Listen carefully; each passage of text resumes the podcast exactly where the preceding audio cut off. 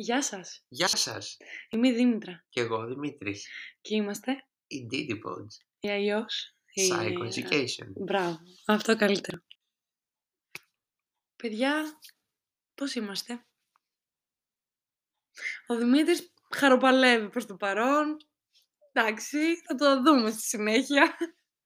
Όταν θα μας απαντήσει. Τι κάνεις ρε Δημήτρη, πες τα παιδιά τι κάνεις. Καλά είμαι. Ναι. Ε, απλά μας έχει πιάσει κάτι τώρα το τελευταίο 40 λεπτό. 40 λεπτά, παιδιά, προσπαθούμε να κάνουμε ένα podcast. Αυτό είναι πρωτόγνωρο για εμάς. Ε, Not.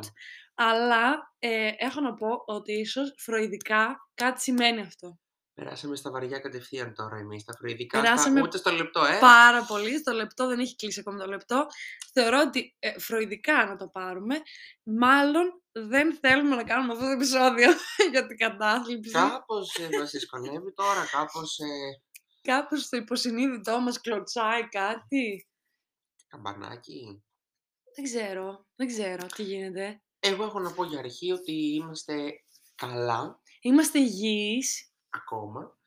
Ακόμα. Ε, στα ευρωκοπιέτια. Ακόμα δεν έχει βγει κάποιο θετικό τεστ.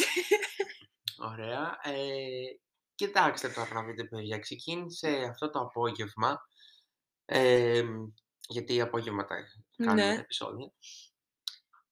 Ε, κάπως έτσι ιδιαίτερα, γιατί Ναι. η Δήμητρα μετά από τέσσερα χρόνια δεν ήξερε τι θα κόψει τον καφέ του. Ε, Αναρωτήθηκα λοιπόν πώς το κάνει. Γιατί το κάνει. Είναι ανώμαλος αυτός ο άνθρωπος που δεν πίνει καφέ; ε, μιλήσαμε περί ανομαλίας, αλλά δεν ήταν έτσι. Δεν ήταν η ανομαλία του αυτή που έφταιγε. Ήταν οργανικά τα προβλήματα. Τέλος πάντων, ψυχο... Τον όδησαν. Τι να κάνουμε, παιδιά, υπήρχαν προβλήματα στο στομάχι, διάφορα συμπτώματα. Γενικά μας ξεκινήσαμε πάρα πολύ ό,τι να είναι στη συνάντησή Ξεκινήσαμε μας. ό,τι να είναι, ναι. Κάπως έτσι είμαστε λίγο Παντού και πουθενά. ακριβώς. Ναι. Οπότε τώρα θα βρεθούμε εδώ. Στο εδώ και τώρα. Τώρα γυρίσαμε στην πραγματικότητα και είμαστε εδώ για να μιλήσουμε γιατί το είχαμε υποσχεθεί και Ναι. Δεν είναι καλό όταν υπόσχεσαι κάτι να μην το κάνεις. ακριβώς. Και επειδή εμείς τηρούμε τις υποσχέσεις, αποφασίσαμε να συνεχίσουμε αυτό το επεισόδιο με το κομμάτι, το θέμα της κατάθλιψης. Μμμ. Μιλήσαμε στο προηγούμενο επεισόδιο για την κατάθλιψη έτσι σαν στο ευρύ ε, Φάσμα. φάσμα της. στην άποψη ότι ρε παιδί μου, άμα θα μιλήσουμε λίγο για τα πιο προσωπικά, δεν, είμαι- δεν μιλήσαμε τόσο πολύ, αυτά είναι τα συμπτώματα και τα λοιπά και τα λοιπά. Για πες Δημήτρη. Λοιπόν, δεν θέλει να μιλήσει κοπέλα πολύ. Με δυσκολεύει, έτσι είπαμε την προηγούμενη φορά, αλλά... Όλα ε, καλά. Όλα καλά. Αυτή τη φορά λίγο θα αναφερθούμε έτσι λίγο στα συμπτώματα και θα αναφερθούμε έτσι και στην, ε, στη μείζον καταθλιπτική διαταραχή ουσιαστικά. Εγώ παρόλα αναφερθούμε αυτά- στις διαγνώσεις. Ναι.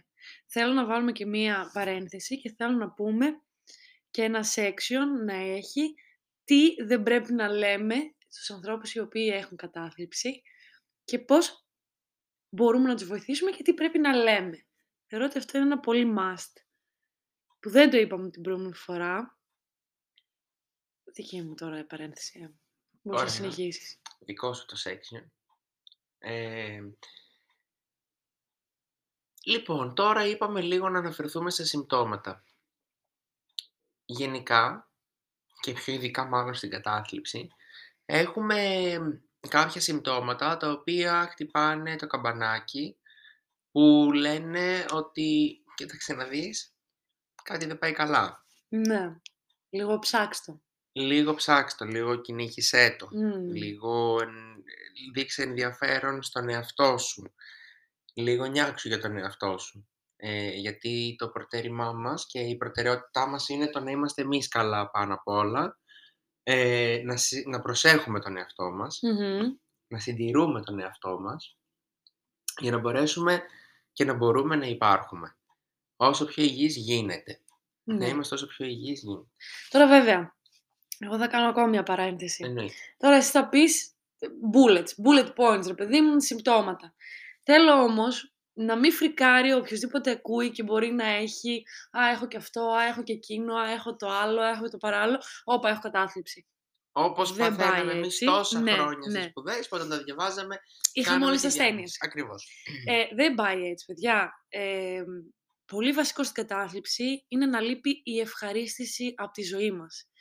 Άλλο τώρα να αντιμετωπίζουμε ένα θέμα ύπνου, ένα θέμα φαγητού, ένα θέμα, οκ, ε, έχω, περνάω τώρα μια στεναχώρια, άλλο θέμα αυτό, και άλλο να λείπει για κάποιο συγκεκριμένο λόγο, είτε αυτό είναι ε, ορμονών, είτε αυτό είναι γιατί κάτι έχει συμβεί και δεν μπορούμε να, να, να, να βιώσουμε πλέον ευχαρίστηση, και άλλο είναι απλά παροδικά κάτι να συμβαίνει. Να το ξεκαθαρίσουμε αυτό. Συμφωνώ. Λίγο έτσι να το κάνουμε καλά έκανες και το ανέφερες. Οπότε τώρα μπορείς να πεις τα συμπτώματα. Εντάξει, κοίταξε, γενικά είπαμε, το είχαμε αναφέρει νομίζω και την προηγούμενη φορά. Ε, και είχα πει κιόλας, θυμάμαι ότι έτσι κάποια συμπτώματα κρατάνε μέχρι 6 μήνες Μμμ. ε, και μετά περνάνε από μόνα τους. Ναι, Θα μου πεις πώς περνάνε. Με μαγικά; όχι. Δεν, κοίταξε, με μαγικά. Είναι λίγο το πώς θα αντιληφθείς εσύ το καταθλιπτικό επεισόδιο. Πώς θα Ναι. αντιληφθείς τα συμπτώματα του καταθλιπτικού επεισοδίου. Γιατί μιλάμε ή για καταθλιπτικά επεισόδια, ε, που είναι κάτι επεισοδιακό ουσιαστικά, ε, που είναι αυτές οι διακριτικές χρονικές ε, μ, ε, έτσι, περι, περιόδους στη ζωή μας που εμφανίζονται τα συμπτώματα της κατάθλιψης και είναι Ναι, ένα που μπορεί επεισοδιακό να, αυτό ακριβώς, καταθλιπτικό να συμβαίνει επεισόδιο. κάτι και να λέμε Ακριβώς. δεν είμαστε καλά. Ακριβώς. Είναι κάποια συμπτώματα, συμπτώματα τα οποία εμφανίζονται εκείνη τη στιγμή, γιατί έχει συμβεί κάτι στη ζωή μας το οποίο μας επηρεάζει ε, και μπορούμε να το μπερδέψουμε με διάφορες ε, έτσι, ασθένειες, όχι μόνο Ναι. κατάθλιψη, δηλαδή ακόμα και το πένθος Μμμ. σχετίζεται λίγο με τα συμπτώματα της κατάθλιψης Και το άγχος. και το άγχος φυσικά. Ε, Παρ' όλα αυτά, ε, δεν σημαίνει ότι πάσχουμε από κατάθλιψη. Έτσι. Όχι, γιατί γενικά παιδιά υπάρχει ένα DSM-5, ωραία. Αυτό το υποτίθεται όλοι οι ψυχολόγοι το έχουν σαν βίβλο. Ειδικά οι ψυχίατροι να το πω πιο ειδικά, Ναι, κι γιατί εγώ.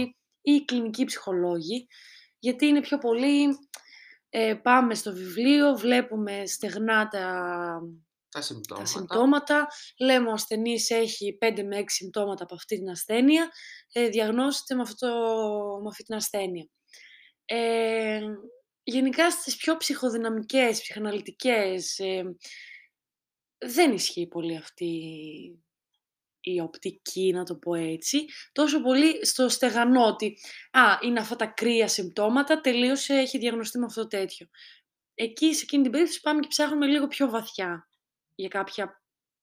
να καταλάβουμε ποιος είναι ο πυρήνας, για παράδειγμα. Και δεν μένουμε Ακριβώς. απλά στην ανάγνωση των συμπτωμάτων. Ακριβώς. Ακριβώς. Και εδώ θέλω να πω ότι για να, έτσι, να διαγνωστείς με κατάθλιψη, ε, θα πρέπει πρώτα Μμμ. να υπάρχουν, έχουμε κάποια συμπτώματα τα οποία είναι δύο πολύ σημαντικά, Μμμ. τα οποία ένας άνθρωπος θα πρέπει να τα έχει για δύο εβδομάδες σε καθημερινή βάση. Αυτό μετράει. Η καθημερινή βάση. Ακριβώς. Στην καθημερινότητά του, Δευτέρα με Κυριακή δηλαδή, θα πρέπει καθημερινά να αντιμετωπίζει τα δύο συγκεκριμένα συμπτώματα, Μμμ. τα οποία θα είναι αυτά τα οποία θα, πει, θα πούν ότι «Όπα, κάτι γίνεται εδώ». Ναι. Τα οποία είναι... Τα οποία είναι, πρώτα απ' όλα το- και το πιο σημαντικό, είναι η καταθλιπτική διάθεση, Μμμ. το οποίο δεν σημαίνει ότι το έχεις 24 ώρες το 24ωρο, αλλά σίγουρα στο μεγαλύτερο μέρος της ημέρας. Ναι. Δηλαδή μπορεί να ξυπνάς, να είσαι καλά, αλλά στην πορεία να αρχίζει να, γίνονται- πέφτει η ναι. διάθεσή σου, να μην ε, να ε, νιώθεις αυτή τη θλίψη, να νιώθεις μια στεναχώρια και μετά πάμε και στα λίγο πιο σωματικά, δηλαδή το βάρος στο στήθος, ε, όλα αυτά τα συμπτώματα να τα βιώνεις σ- μέσα στη μέρα και μετά να συνεχίζουν. Ε, ούτως ώστε να φτάνεις στο σημείο να κοιμάσαι, ας πούμε, να ξαπλώνεις και να μην μπορείς.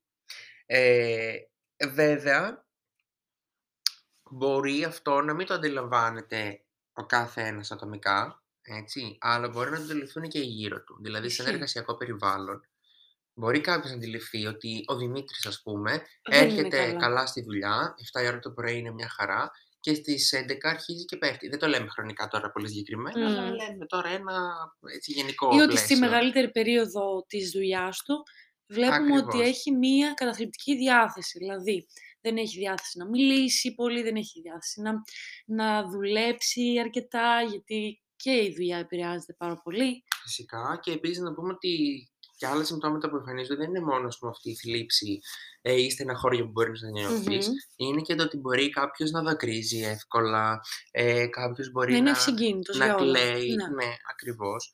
Ε, οπότε αυτή η μορφή της κατάθλιψης φαίνεται πως τις πρωινές ώρες είναι σε πολύ κακά επίπεδα και το βράδυ καλυτερεύει. Οκ. Ε, το άλλο το σύμπτωμα που είναι επίσης εξίσου σημαντικό Μμμ. και ανήκει στα δύο συμπτώματα τα οποία πρέπει να έχεις για Ναι. να διαγνωστείς με κατάθλιψη είναι η ανιδονία. Ναι. Που τι σημαίνει ανιδονία; Για πες μας, Δημήτρη. Ε, ανιδονία είναι αυτή η έντονη ελάττωση του ενδιαφέροντος, της ε, ψυχικής όρεξης του ατόμου ουσιαστικά. Μμ. Ε, αυτό που δεν ε, δε, αδυνατεί ο άνθρωπος να προσφέρει και να πάρει ευχαρίστηση από τον οποιοδήποτε και από το οτιδήποτε. Δηλαδή, για παράδειγμα, να το φέρουμε στην πραγματικότητα, για παράδειγμα, φτιάχνει ένα φαγητό να φας, μπορεί βασικά καν να μην φτιάξεις ένα φαγητό να φας για τον εαυτό σου. Ακόμα και όμως όταν τρως, δεν ευχαριστιέσαι αυτό που τρως. Ε, για παράδειγμα, μπορεί να έχεις μια σεξουαλική πράξη, να μην ευχαριστιέσαι τη σεξουαλική πράξη. Ε, να έχεις μια... να βγαίνεις έξω σε μια παρέα και να μην απολαμβάνεις καν το ποτό σου, μπο- ενώ παλιά το απολάμβανες για παράδειγμα. Κοινωνικές ενωστροφές γενικά. Αυτό. Ε, η μουσική, Μμμ. δηλαδή κάποιοι που πραγματικά εγώ τη θεωρώ πάρα πολύ σημαντική τη μουσική στη ζωή μου, γιατί μου δίνει, τι να σου πω, μιλάμε τεράστια γαλήνη και ξέρεις, ε, μια... Παίρνω μια βαθιά ανάσα, ρε παιδί μου, με τα τραγούδια. Παίρνει μια βαθιά ανάσα ο Δημήτρης, όχι εμείς οι άλλοι που ακούμε τα τραγούδια του Δημήτρης, γιατί μου λέει μια φορά, παιδιά, εδώ παρένθεση λίγο να το χαλαρώσουμε. Μου λέει, Έλα Δημήτρη, να σου βάλω ένα τραγούδι. Πω, πω, πω, πω, λέει, είναι ανεβαστικό. Και μου βάζει ένα τραγούδι, παιδιά, που ήθελα να ανοίξει η γη, λίγο να σκαφτώ, να μπω εκεί μέσα και τίποτα άλλο δεν ήθελα. Δηλαδή, Αυτά τα παλιά τραγούδια που μόνο ο Δημήτρης τα ξέρει και η ηλικία των γονιών μας και κανένας άλλος από την ηλικία μας. ναι, εντάξει. Ε, Αυτά το γαληνεύουνε.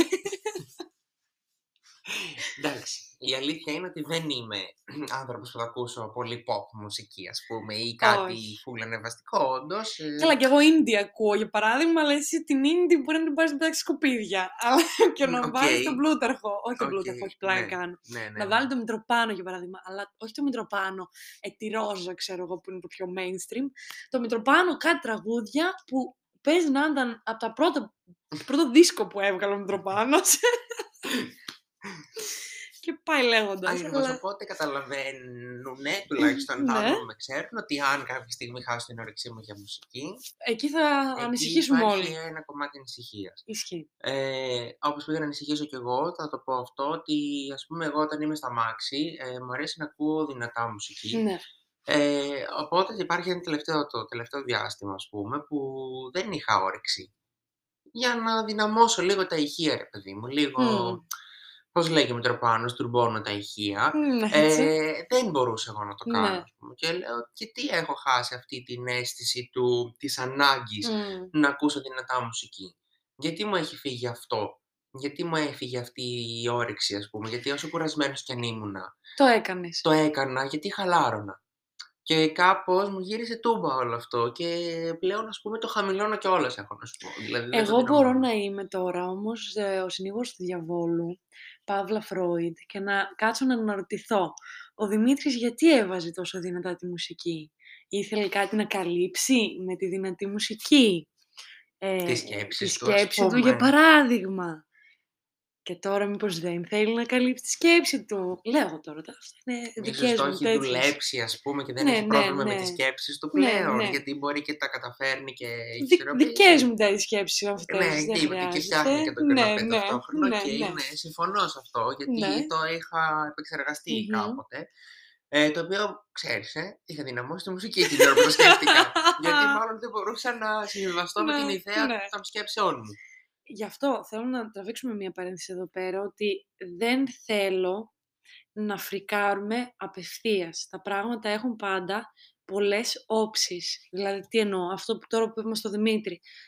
Μπορείς να το δεις και έτσι, αλλά μπορείς να το δεις και πραγματικά ότι η δυνατή μουσική όντως σε ανεβάζει.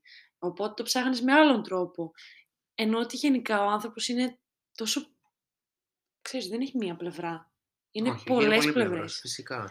Οπότε μπορούμε να μην αγχωνόμαστε κατευθείαν, γιατί και το άγχος φαίνεται ότι υπάρχει κάποιο πρόβλημα και να βλέπουμε απλά τις διαφορετικές πτυχές του εαυτού μας.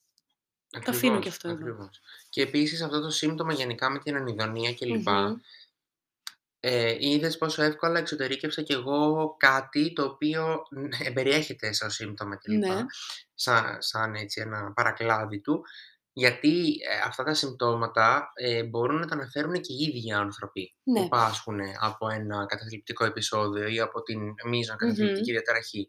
Δηλαδή, το να έχεις εσύ ε, ε, βασικά σου, όταν χάνεις τη διάθεσή σου Μμμ. για ε, σεξ, για κοινωνικές δραστηριότητες, ε, κοινωνικές συναναστροφές και οτιδήποτε, αυτό το παρατηρείς και από μόνη σου. Δηλαδή, μπορεί κάποιος να το παρατηρήσει και να πει ότι παιδιά δεν έχω καθόλου όρεξη να κάνω τίποτα. Ναι. Όταν για αυτό συμβαίνει στην καθημερινή του ε, καθημερινή βάση, τότε το παρατηρείς και εσύ ο ίδιος. Μμμ. Υπάρχει αυτή η δυνατότητα. Ναι. Δηλαδή, υπάρχει αυτή η αναγνώριση της ανιδονίας από το ίδιο το άτομο. Ισχύει. Οπότε αυτά τα δύο συμπτώματα τα πρώτα, η καταθλιπτική διάθεση και όλη αυτή η, η ανιδονία, Μμμ. είναι τα δύο συμπτώματα τα οποία παρατηρούνται σε καθημερινή βάση επί δύο εβδομάδες και τότε αρχίζει η καταθλιπτική διαταραχή. Μμμ. Ουσιαστικά εδώ αναφερόμαστε σε ένα καταθλιπτικό επεισόδιο, αλλά η καταθλιπτική διαταραχή ξεκινάει από εκεί και μετά. Ναι. Ε, Που από εκεί και μετά έπονται έπονται και άλλα για να και γίνει άλλα. Ακριβώς. κάποια διάγνωση. Ακριβώς. Ε, η όρεξη για το φαγητό, όσο και αν Μμμ. το αναφέρουμε εμείς έτσι σαν κάτι απλό, Χαλαρό. είναι. δεν είναι καθόλου απλό. Γιατί προφανώς ήδη θα έχετε καταλάβει την νευρική ανορεξία ή την υπερβολική όρεξη, τη βουλήμια. Ναι. Που αυτό σημαίνει ότι και τα δύο δεν είναι καλά. Ναι. δεν συνεπάγονται με κάτι καλό. Και τα δύο Ε, είναι, ε, δι- να το πω έτσι, πράξεις οι οποίες δεν, κα- δεν δείχνουν ένα υγιή άνθρωπο με υγιείς διατροφικές συνήθειες. Δηλαδή, το να τρως κάτι και να θες να το βγάλεις, είτε επειδή έχεις πάθει βουλημικό επεισόδιο, έχεις φάει πάρα πολύ, είτε γιατί ε, είσαι στην ανορεξία, στη μεριά της ανορεξίας και απλά θες να βγει από μέσα σου, ε, δεν είναι φυσιολογικές, ε, φυσιολογικές δεν είναι όχι. υγιείς ε, λειτουργίες του, Καθόλου, καθόλου. Του, της καθημερινής Ναι. του, του οργανισμού κλπ. Και απλά στη, σε μια τυπική μορφή, ας πούμε, του Μμμ. καταθλιπτικού, της καταθλιπτικής διαταραχής, το πιο συχνό σύμπτωμα είναι το να χάνεις βάρος και να χάνεις και την όρεξή σου. Ναι. Δηλαδή είναι τα πιο, το πιο σύνηθες φαινόμενο, ας πούμε, αυτό. σε- Ναι, γιατί στην μετά εσύ και σε κατάθλιψη. κατακλείζεις και το άγχος, επειδή κατανοείς τι γίνεται και ξεκινάει και λίγο εκεί πέρα ένας άλλος κύκλος που είναι λίγο επίπονος. Αλλά γιατί; Γιατί πρέπει να καταλάβουμε ότι δεν είναι μόνο ο εγκέφαλος που παίζει μεγάλο ρόλο, Ακριβώς. ενώ ότι και το στομάχι έχουμε καταλάβει ότι πραγματικά μπορεί να είναι ένας δεύτερος εγκέφαλος, γιατί πραγματικά ορίζει πάρα πολλά πράγματα και από εκεί καταλαβαίνουμε και πάρα πολλά πράγματα, τα οποία στον εγκέφαλο μπορεί να τα έχουμε αγνοήσει γενικά. Καλό είναι να μην αγνοούμε τίποτα. Ισχύει. Μετά, Ε, μετά περνάμε στο κλασικό στάδιο της αϊπνίας ναι. ε, ή την υ- υπερυπνία Μμμ. που εδώ πέρα αναπνί, α, όσο περνάει ο καιρός αναπτύσσεται η αϊπνία που αυτό σημαίνει ότι ε, δυσκολεύεσαι να κοιμηθείς Ναι. ή όταν καταφέρνεις τέλος πάντων και σε παίρνει ο ύπνος με τον έναν ή τον άλλο τρόπο ε, ξυπνάς κατά τη διάρκεια της νύχτας και μετά δεν ξανακοιμάσαι. Μμμ. Είναι πολύ απλά τα πράγματα. Ναι. Ε, δεν λέω να δεις εφιάλτη και να δυσκολευτείς να ξανακοιμηθείς. Εδώ Απλά μιλάμε... ξυπνάς. Ναι, γιατί πραγματικά το... Ξέρεις τι, κάποιες φορές όταν... ε, δεν μιλάω τώρα για την κατάθλιψη, αλλά σαν παρένθεση ας πούμε, Το έχουμε κάτι σαν πάρα πολύ απλό στο κεφάλι μας όταν συμβαίνει κάτι. Μμμ. Π.χ. όπως είναι στον ύπνο, έτσι. Το επειδή το έχω ζήσει, το έχω βιώσει με τον ύπνο για πάρα πολύ καιρό, το ότι δεν μπορούσα να κοιμηθώ εύκολα, κοιμόμουν βαθιά, κοιμόμουν βαριά, Μμμ. αλλά δυσκολευόμουν. Ε, και κοιμόμουν για λίγες ώρες. Ναι. Και αν και ξυπνούσα, ε, μετά δεν ξανακοιμόμουν. Ναι. Εύκολα επίσης. Ε, δεν ξέρω αν ήταν καταληπτικό επεισόδιο, αλλά θέλω να πω ότι να επισημάνω ότι όταν υπάρχει ακόμα και κάτι τέτοιο, καλό θα ήταν να μην το αγνοούμε τελείως. Δηλαδή, τώρα η αϊπνία είναι κάτι σημαντικό, έτσι. Δηλαδή, είναι αυτό που σε κρατάει Δυνατό μες στη δυνατό μες στην καθημερινότητα, ρε ημέρα. παιδί μου. Έτσι. Δεν υπάρχει. έτσι. Το είπαμε και στο προηγούμενο επεισόδιο, ότι ο ύπνος είναι ένα πολύ, πολύ δυνατό όπλο για να μπορούμε να, να έχουμε τις κανονικές μας λειτουργίες της ημέρας. Δηλαδή, να μπορούμε να είμαστε αποδοτικοί μέσα στην ημέρα μας. Ακριβώς. Μόνο όταν έχουμε τον ύπνο Ακριβώς. τον καλό.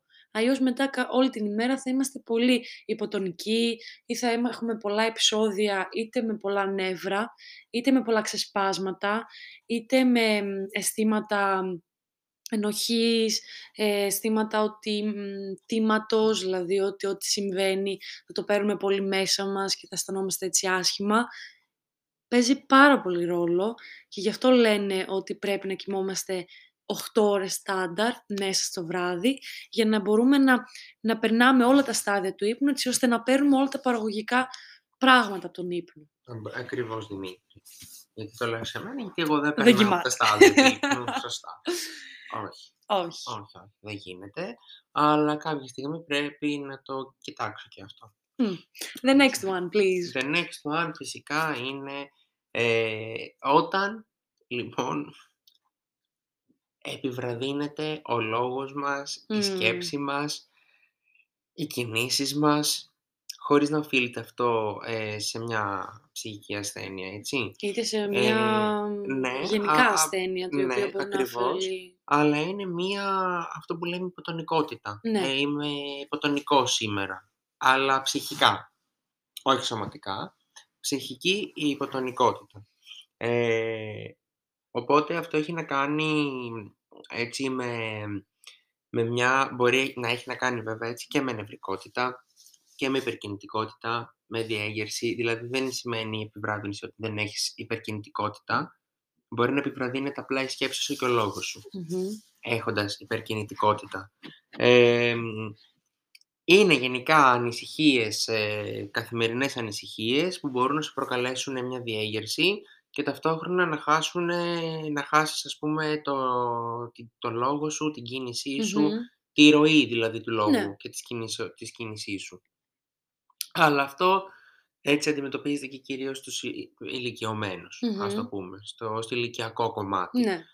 Εμ, οπότε αυτό που θέλω να τονίσω αυτό το σύμπτωμα είναι ότι εμφανίζεται μια ελαττωμένη κινητικότητα στους ενήλικες απλά. Αυτό να τονίσουμε ότι εννοείται πως η κατάθλιψη μπορεί να διαγνωστεί και να αντιμετωπιστεί, δηλαδή κάποιος άνθρωπος να το αντιμετωπίσει σε ένα μεγάλο φάσμα της ζωής του. Ε. Μιλάμε από νεογέννητο, δηλαδή από εκεί που καταλαβαίνεις ότι το παιδί σου ξεκινάει κάποιες βασικές ε, λειτουργίες, του να μιλάει, από εκεί μπορείς να καταλάβεις ότι ένα παιδί έχει κατάθλιψη, μέχρι έναν άνθρωπο ο οποίος είναι, για παράδειγμα, στην ηλικία των 80, των 90, Α- και μέχρι εκεί μπορείς να καταλάβεις ότι Ακριβώς. ο άνθρωπος πάσχει από κατάθλιψη. Δεν Ακριβώς. έχει, δεν έχει ηλικιακό, ηλικιακό group, να το πούμε έτσι, ότι «Α, είμαι 20 και έχω κατάθλιψη». Ούτε Ακριβώς. κραδιάνει. Και στους μεσήλικες είναι αυτή η κινητικότητα, η Μμμ. μειωμένη, έτσι, η ελαττωμένη ε, κινητικότητα, στο οποίο αυτό το σύμπτωμα πρέπει να είναι φανερό και στους ε, παρατηρητές, ας τους πούμε, Ναι.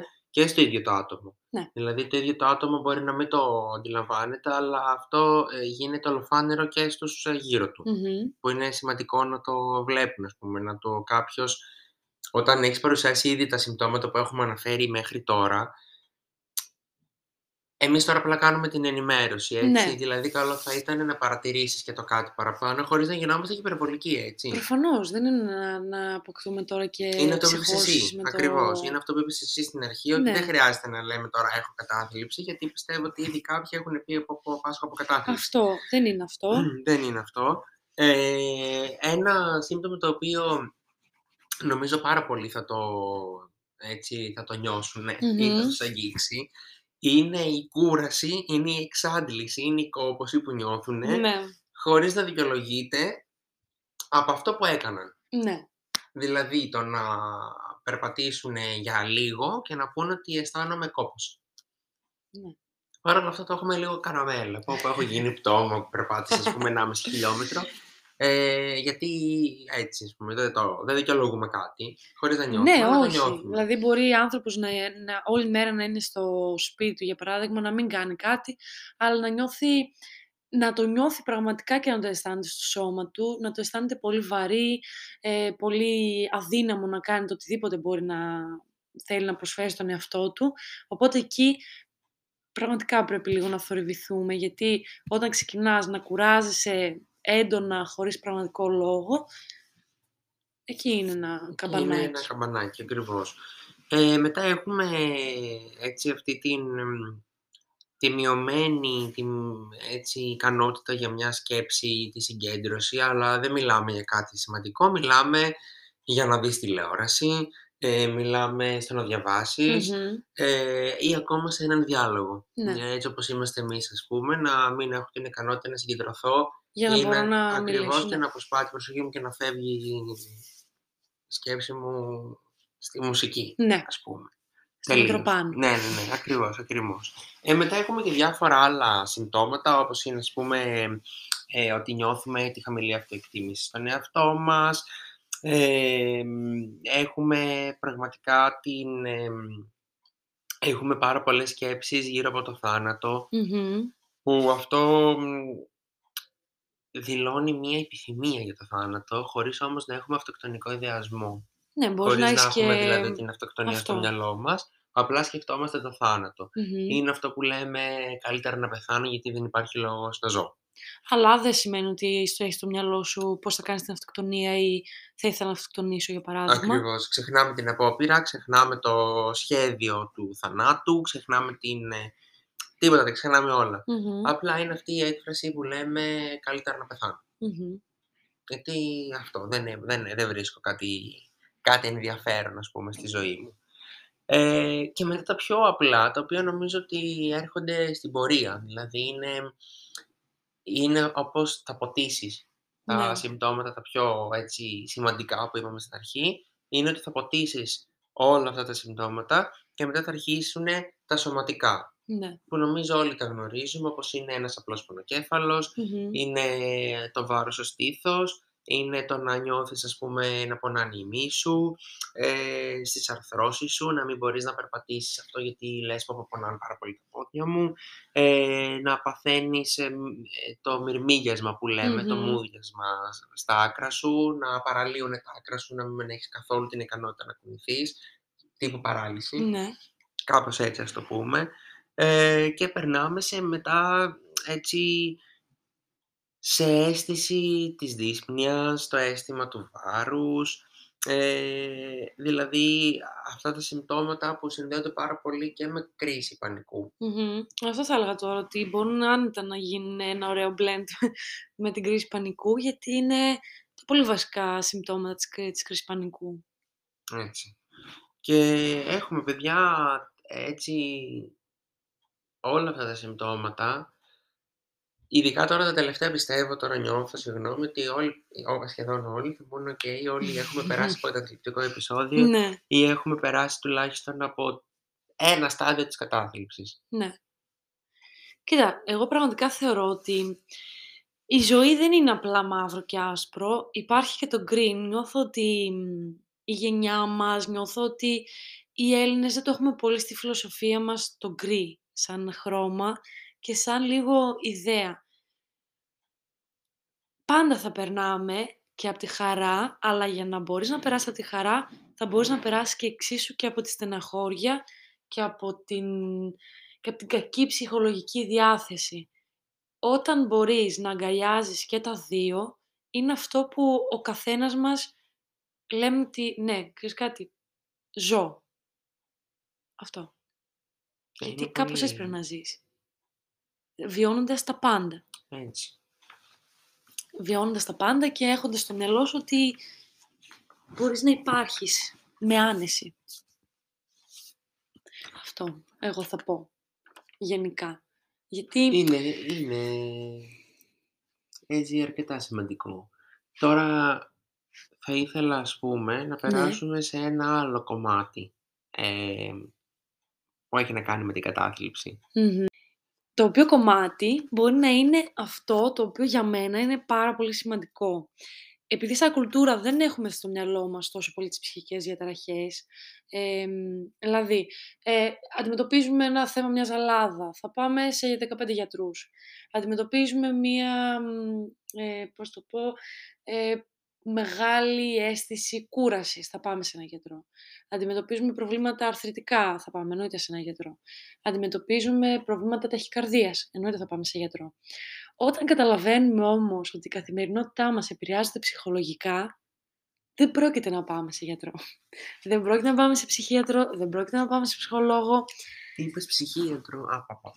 Ναι, το, το έχουμε κάπως έτσι όλοι. Έτσι ακριβώς. Ναι, Και, ότι ε, αυ- είναι μακριά από εδώ. Μακριά. Αν και βέβαια εδώ απλά μια μικρή, μικρή, πολύ μικρή παρένθεση για να μην φάω, φάω πολύ χρόνο. Είναι ότι ε, θα πάω σε ψυχολόγο γιατί μου ακούγεται πιο light από τον ψυχίατρο.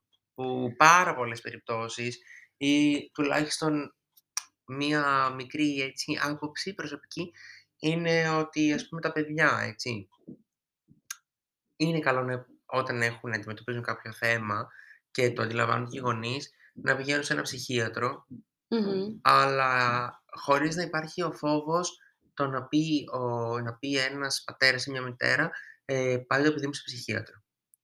Υπάρχει μεγάλο στίγμα αρχικά. Υπάρχει το στίγμα και, Και για τον ψυχίατρο και για τον ψυχολόγο. ακριβώς, ακριβώς. Ε, και αυτό γιατί δουλεύει απλά στο υποσυνείδητο το ότι η Δεν γη είναι αποφύγει. τρελό το παιδί μου. Δεν Ακριβώς. είναι τρελό. Δεν είναι τρελό το παιδί μου. Δεν είμαστε Που δεν τρελοί. σημαίνει ότι πρέπει και για να πας σε ψυχίατρο. Δεν τώρα θα είσαι μην τρελός. γίνουμε- Δεν χρειάζεται ούτε να είσαι τρελός, ούτε να νοσείς ψυχικά για να πας στο Όχι, ψυχίατρο. όχι. Ας, ας καταλήξουμε και σε αυτό, γιατί ακόμα μέχρι και σήμερα τουλάχιστον ακούγεται αυτό, ότι Μμμ. πρέπει να, ψ- να νοσείς ψυχικά για να πας.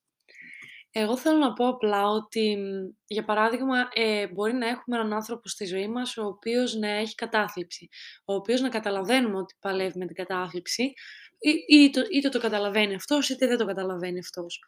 Το να πάμε να πούμε σε έναν τέτοιον άνθρωπο, έλα ρε φίλε, τώρα γιατί έτσι, πήγαινε λίγο, βγες λίγο, κάνε λίγο αυτό, παίρνα έτσι, κάνε έτσι, ε, όσοι δήμονες εμείς της χαράς να λέμε όλα αυτά τα πράγματα, θεωρώ ότι είναι από τα χειρότερα πράγματα που μπορείς να κάνεις σε έναν άνθρωπο ο οποίος παλεύει.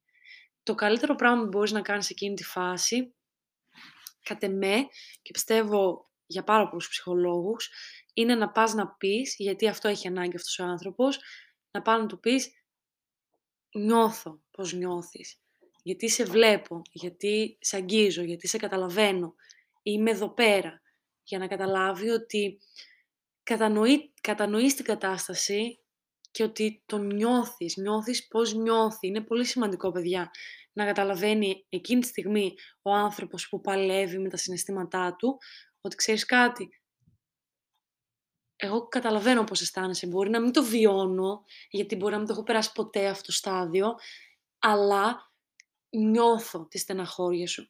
Και συγγνώμη πάρα πολύ, δηλαδή συγγνώμη που δεν μπορώ να νιώσω το ίδιο για να μπορείς να καταλάβεις ότι Έτσι. σε καταλαβαίνω. Και πραγματικά λυπάμαι που αισθάνεσαι έτσι, αλλά να ξέρεις ότι εγώ θα είμαι εδώ πέρα. Και εγώ θα είμαι εδώ πέρα να σε βοηθήσω, θα είμαι εδώ πέρα δίπλα σου και θα το περάσουμε μαζί όλο αυτό.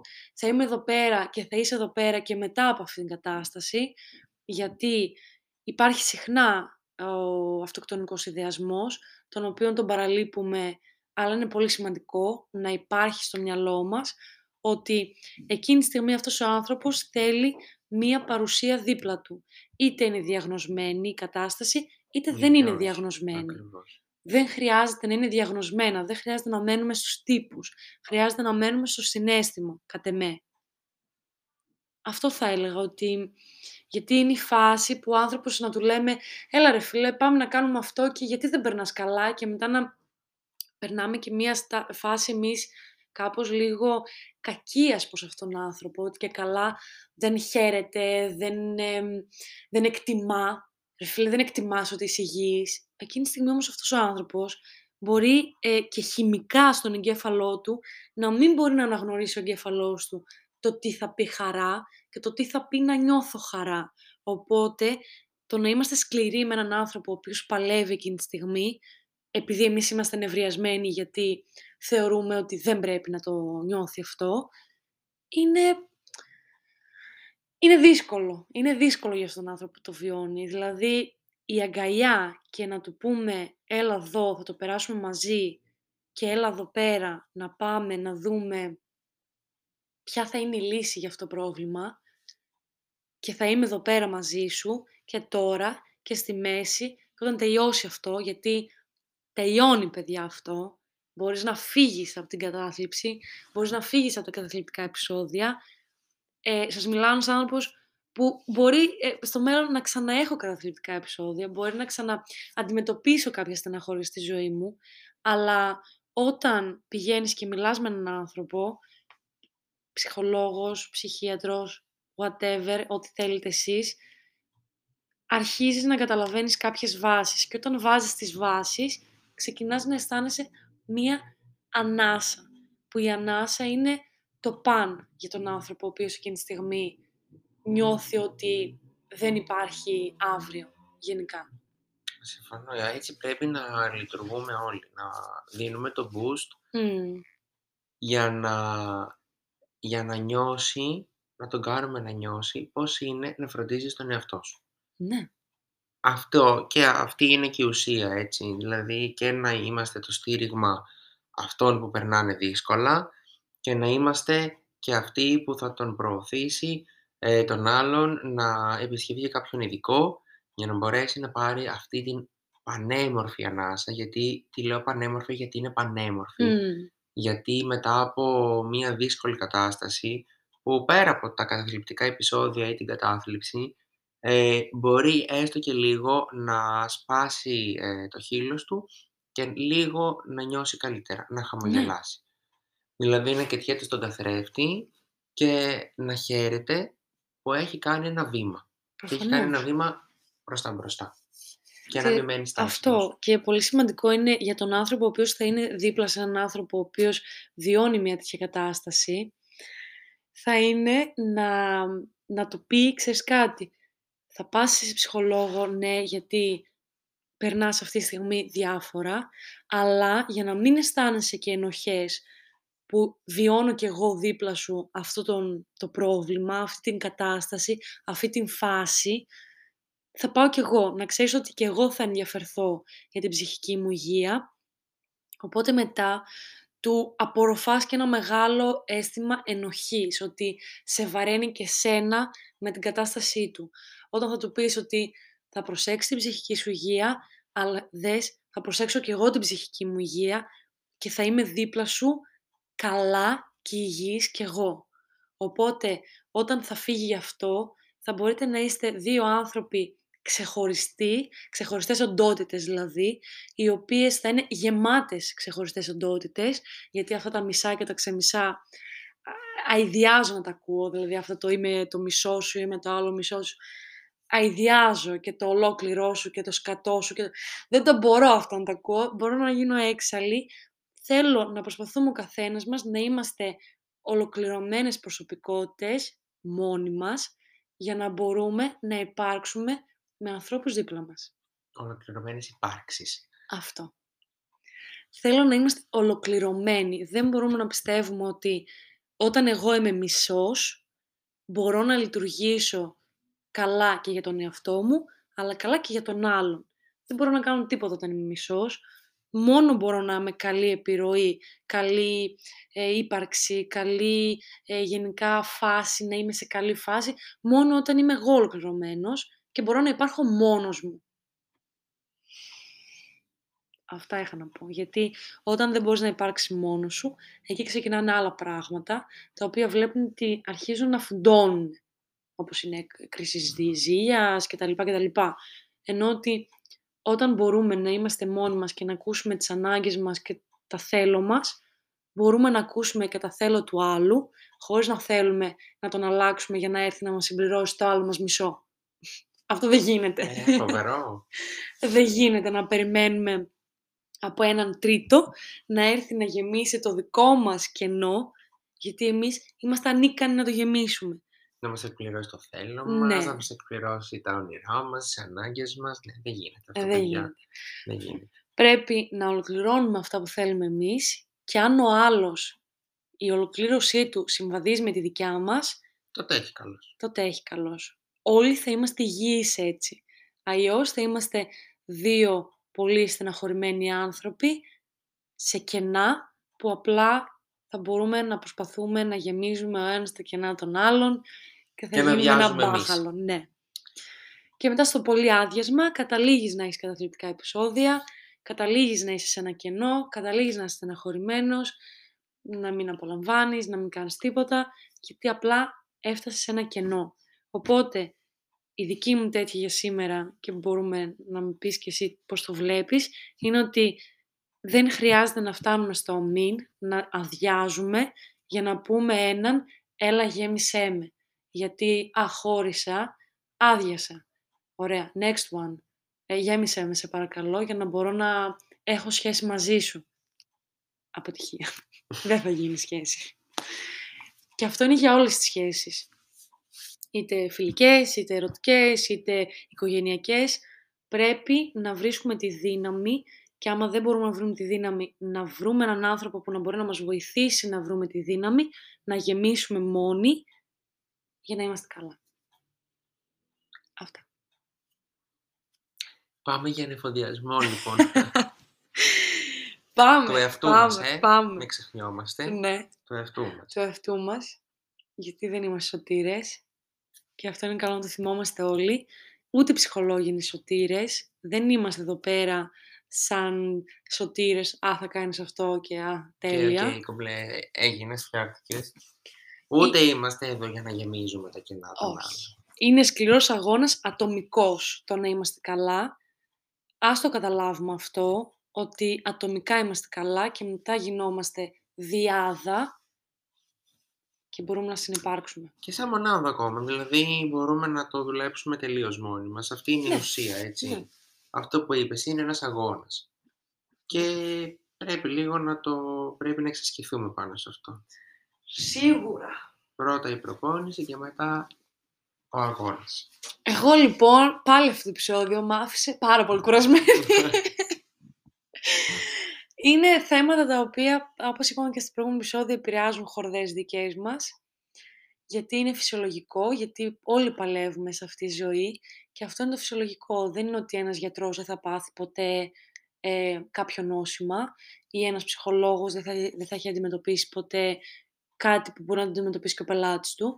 Απλά η λύση είναι ότι όπως ο γιατρός θα πάει σε έναν άλλο γιατρό για να τον βοηθήσει στην υγεία του, Ακριβώς. έτσι και ο ψυχολόγος θα πάει σε έναν άλλο ψυχολόγο για να τον βοηθήσει στην ψυχική του υγεία.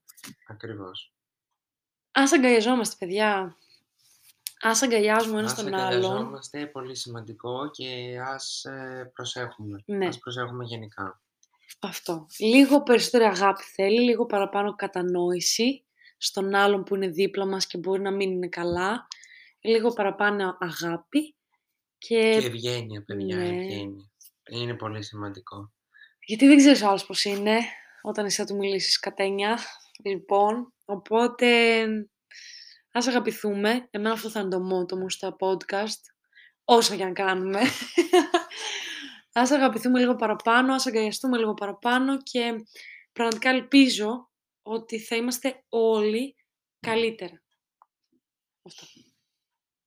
Τι θέλω τώρα πρέπει να τους αποχαιρετήσουμε. Ναι, ας το αποχαιρετήσουμε γιατί βγήκε μεγάλο αυτό το podcast. Αλλά πιστεύω άξιζε σαν ένα τέλος αυτού της συζήτησης για εμάς. Και από εκεί πέρα όποιος αισθανθεί ότι θέλει βοήθεια, όποιος αισθανθεί ότι κάτι τέτοια βι- ε, podcast τον τριγκάρουν, του δημιουργούν κάτι, αυτή τη δημιουργία ας πάνε να την εξερευνήσουν. Γι' αυτό είναι καλό να ακούς κάποια podcast, κάποια πράγματα, παίρνεις τα ερεθίσματα και μετά τα βλέπεις πώς, α- πώς αντιδρούν σε σένα. Ακριβώς. Πώς μπορείς να λειτουργήσεις Αυτό. εσύ σαν μονάδα, Ναι. λοιπόν. Αγαπηθείτε ρε παιδιά. άντε. Μμμ. Και όλοι θα είμαστε υγιείς και καλά και ασφαλείς.